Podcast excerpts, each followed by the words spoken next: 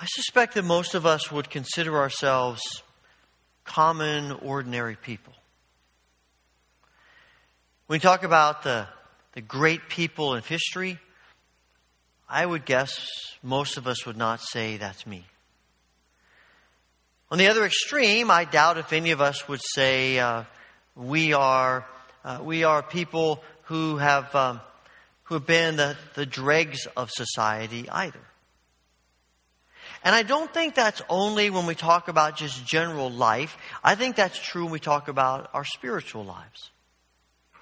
When we talk about the great giants of our faith, probably most of us think of someone else.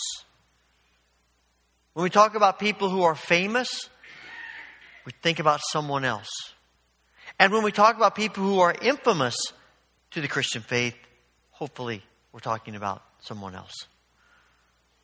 We just sort of view ourselves as common, ordinary people. And sometimes when we read the scriptures, there is maybe within us a tendency to find it difficult to identify. We're not Judas, but we're not Moses either. We're just common, ordinary people, common, ordinary followers of Jesus. When we look at the people who surround the cross, we think about the people upon whom the shadow of the cross falls, we might not be able to completely identify with Pilate or the scribes and the Pharisees or even the 12 disciples who spend three plus years in the very presence of Jesus. And we might be tempted to think that's about other people. But I think the gospel writers give us a hint that it's about us too. In the 15th chapter of Mark, in the 27th chapter of Matthew, we read about Simon of Cyrene who carries the cross for Jesus and they put him on the cross. And then you come to verse, verse 39 of chapter 27 and it talks about people passing by. It says, the people passing by, people walking on the road, these are just common, everyday people like you and me. They weren't in Pilate's hall.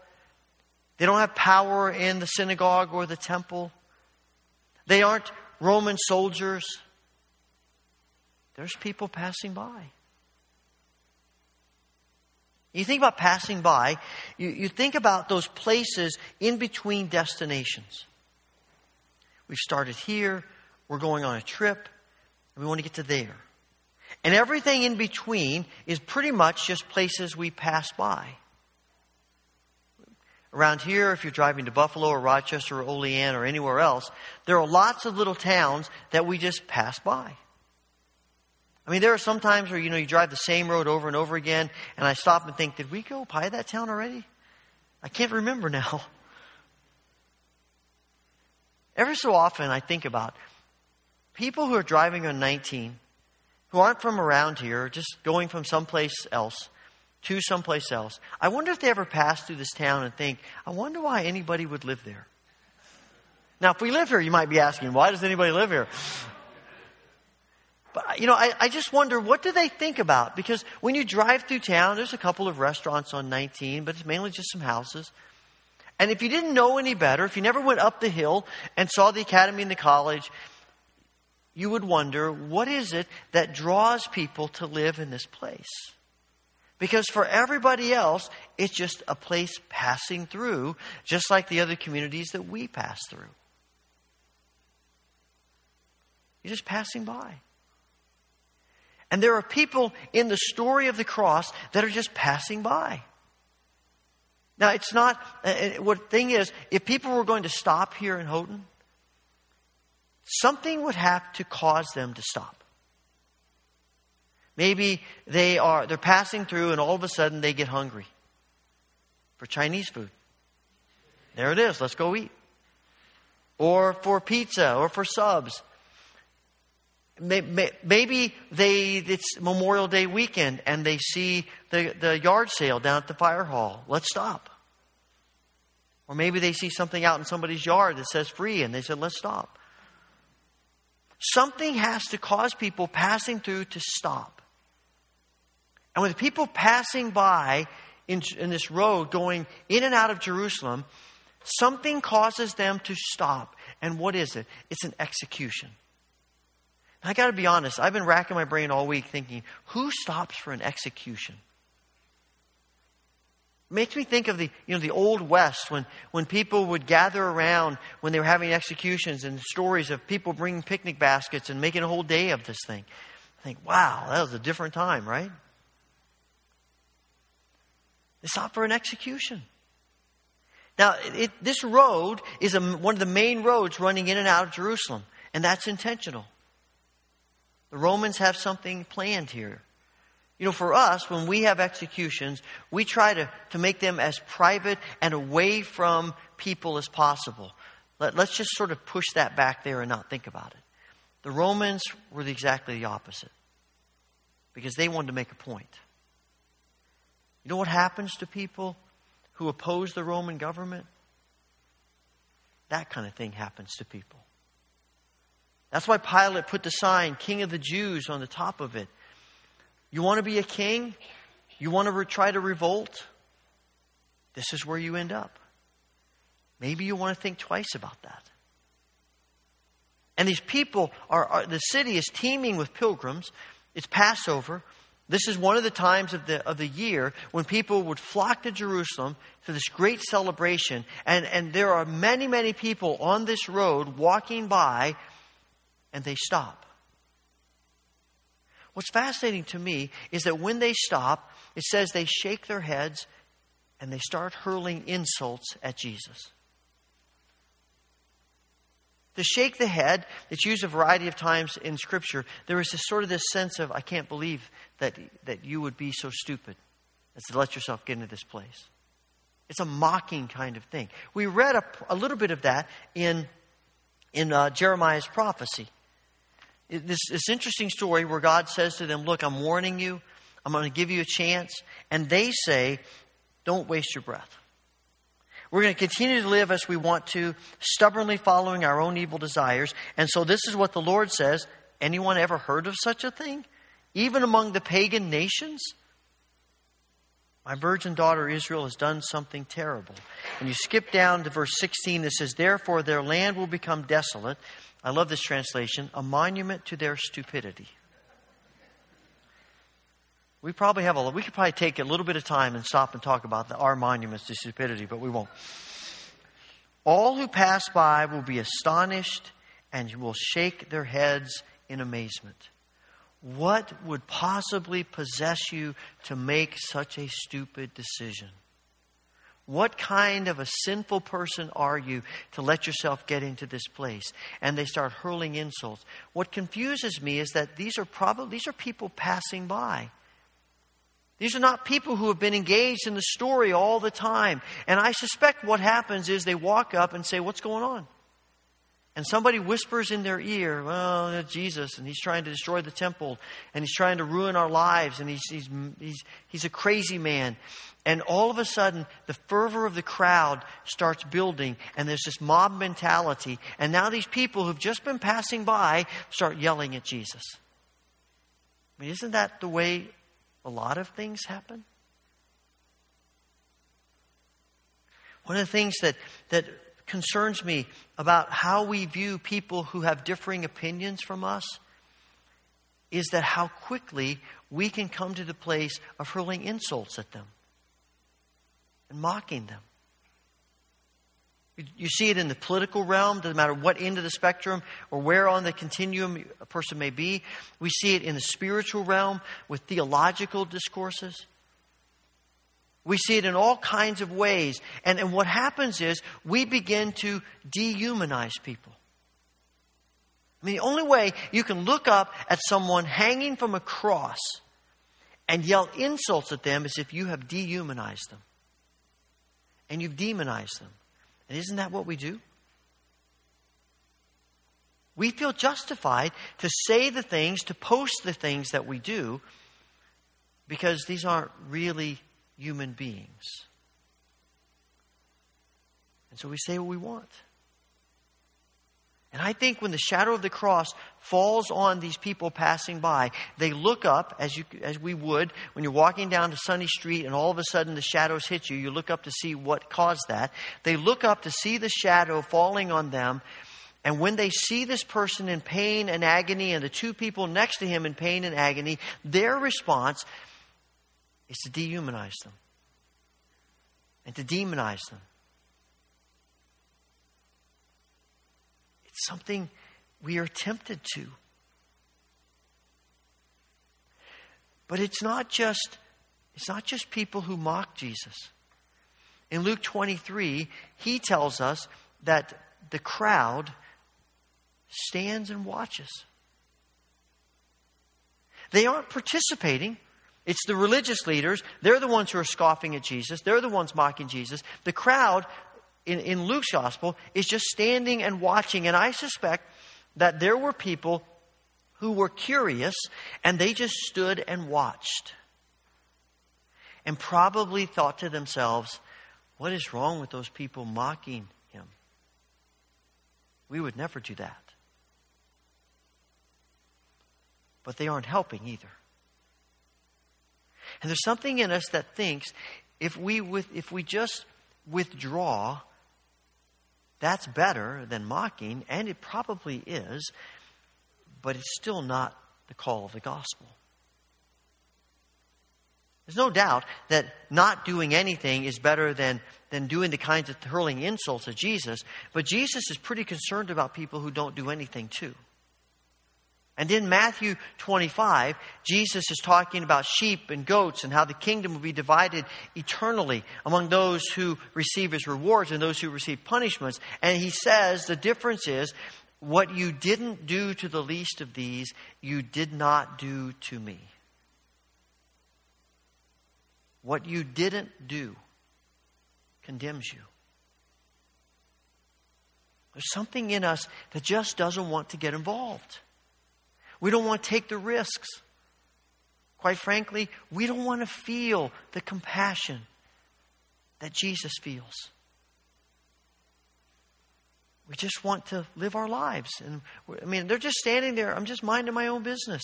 But the gospel is never about just minding our own business. It's about a world that has needs and burdens and pains and hurts and lostness and, and need to, we need to interact and, and be a part of that and be a presence in that. In his book, Strong and Weak by Andy Crouch, which I would highly recommend to you if you've not yet read it, just a small book. But he, he's talking about, uh, the, he's based on a, on a two by two chart that has four quadrants. And, and it's, it's about authority and vulnerability. And by authority, he means the power, the influence, the wherewithal to bring about good in the world. And by vulnerability, he means being, taking risks in bringing about good in the world. And he says, when you look at the first quadrant, this is the quadrant of Jesus. This is the quadrant of flourishing. And it is people who have high authority. They have, they have the ability to make a difference in the world, and they use that authority by, for good by choosing to be highly vulnerable. And Jesus has all authority. And what does he do with it? He goes to a cross. Ultimate act of vulnerability. Quadrant two is about people who have low authority and high vulnerability. These are people in the world who have very little ability or wherewithal or influence or power to make a difference in their own lives or anybody else's life. They bear a great deal of vulnerability. They are continually at risk. And these are the people, the high majority of people in our world who we would say suffer. The fourth quadrant is in the opposite corner. And that quadrant is about people who have high authority and low vulnerability. They have the ability, the power, the influence, the wherewithal to do tremendous good in the world, but they don't want to take the risk. And so life just becomes about getting more authority, more authority, more power, more wealth, more influence. It's all about me. And there's no risk involved. And what ends up happening, he says, these are the people who exploit. And who do they exploit? The people who suffer.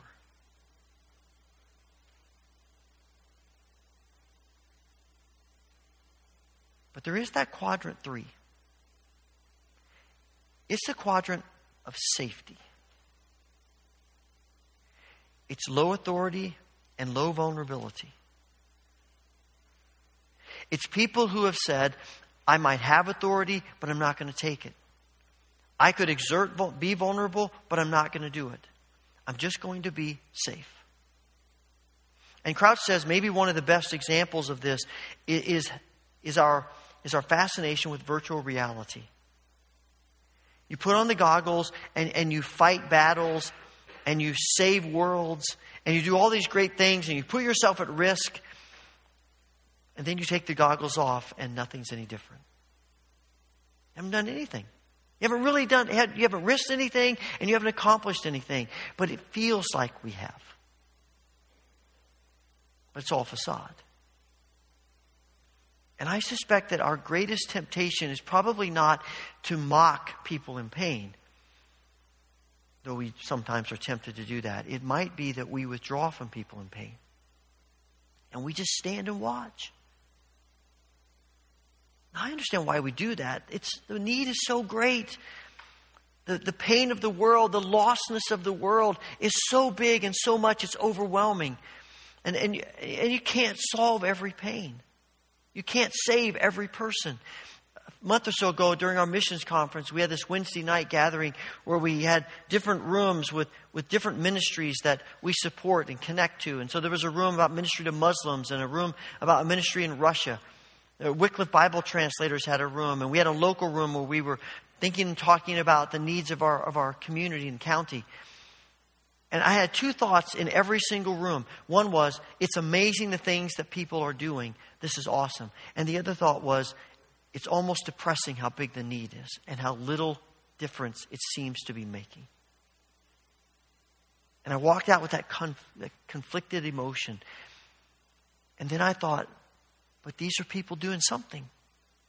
And we as a church are trying to do something, and that's all we can do. We can't meet every need, we can't solve every problem. We can't bring every person into the kingdom, but we are, and we're not responsible to. What we are responsible to are the people God brings to our vision.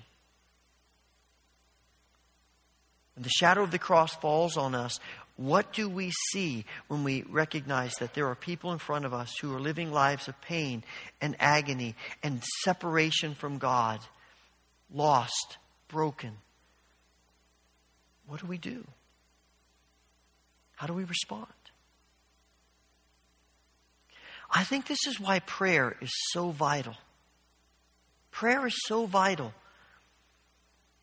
We need prayer because when we are tempted to mock, when we're tempted to dehumanize our enemies, because it's awfully difficult to dehumanize someone we're praying for. The very act of praying for someone makes them even more human, more real. It's really difficult. And we need to keep working at that. I need to keep working at that. To keep working at, at praying for people who are needy and broken and people who are opposed to us and people we might be tempted to dehumanize and even demonize. But I also think prayer is vital for us about our, our temptation to withdraw. Because as we pray, we start taking on the heart of God. As we pray, we open ourselves up to the Spirit of God, and the Spirit of God is always leading us to risk and involvement and compassion and grace. And we live in the tension between compassion and justice. Because there are all, you know, there are people, we we can see it, people who are simply receiving the consequences of behavior. And somehow we have to live in the tension between compassion and justice. And I think the tension is resolved when, whether we're talking about compassion or justice, it comes from a heart of love. Because that's God's heart. Even in Jeremiah, when God speaks this word to the people, it's not vindictiveness. It's he's trying to awaken them. Vindictiveness is an attribute of the evil one, not God. Revenge is an act of the evil one, not God. And even God's justice, as we see that and interpret that, has the intent of saving, of restoring, of awakening. And that's the line, that's the tension we live with. Compassionate justice from a heart of love. Here's the thing that struck me this week.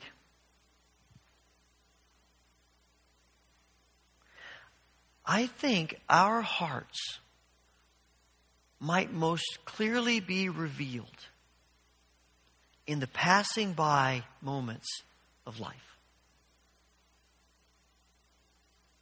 It's not all that difficult to treat someone with kindness when you know you're going to have an experience where you're going to need to treat that person with kindness. You plan for it, you prepare for it, you get yourself ready for it, and then you do it. It's not that hard to, to share the gospel with someone when you have prepared yourself and you know you're going to have this encounter and you're going to have this conversation and it's all geared to that and that's your destination and, and, and everything is in place and you do it. The difficult moments are when those opportunities arise unexpected. when we are encountered with people in pain, when we are encountered, we are encountered by people who we know are lost, when we are encountered by people who are struggling with life and we would rather just walk away, or maybe dehumanize them. Those are the moments that reveal what's really in our hearts. Isn't that the point of the parable of the Good Samaritan? It's a passing by story.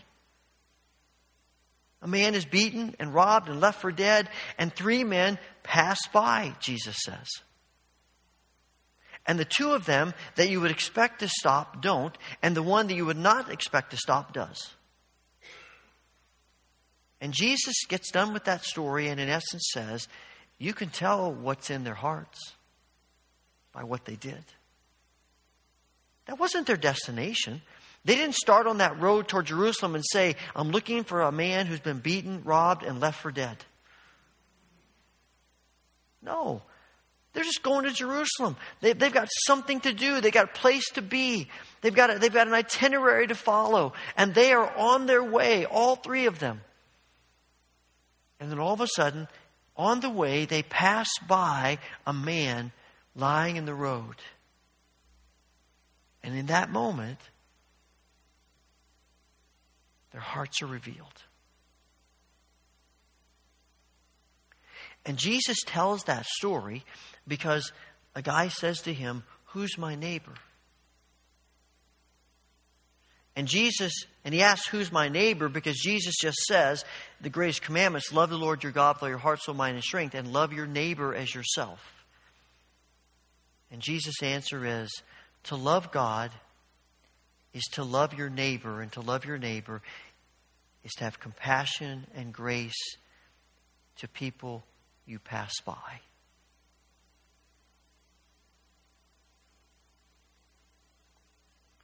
We stand in the shadow of the cross, and I'll be honest with you, there is a feeling of conviction about the times when I have walked by when I should have stopped. Times when I've withdrawn when I should have engaged. Times when even if the words didn't come out of my mouth, they were forming in my mind of mocking insults.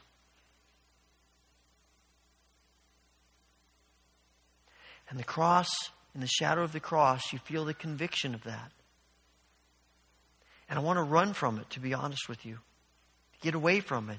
But I also know that in the shadow of the cross, I experience grace. Because when Jesus tells the parable of the Good Samaritan, who's he really talking about? Who's the guy who, who's, whose, mod, whose behavior is the Samaritan modeling? He's modeling Jesus.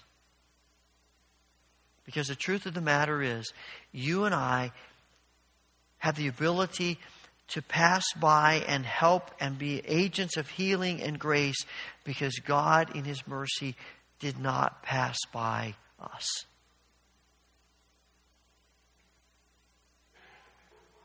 And we've been changed. And He's continually wanting us to experience that changing grace that will enable us to know the privilege and the joy of being His agents of reconciliation and hope and love and salvation in our broken, hurting, lost world. It's at the cross that we know He doesn't pass us by. And it's in the shadow of the cross that we feel and hear the call to see and to be and to do His work. Father, thank you.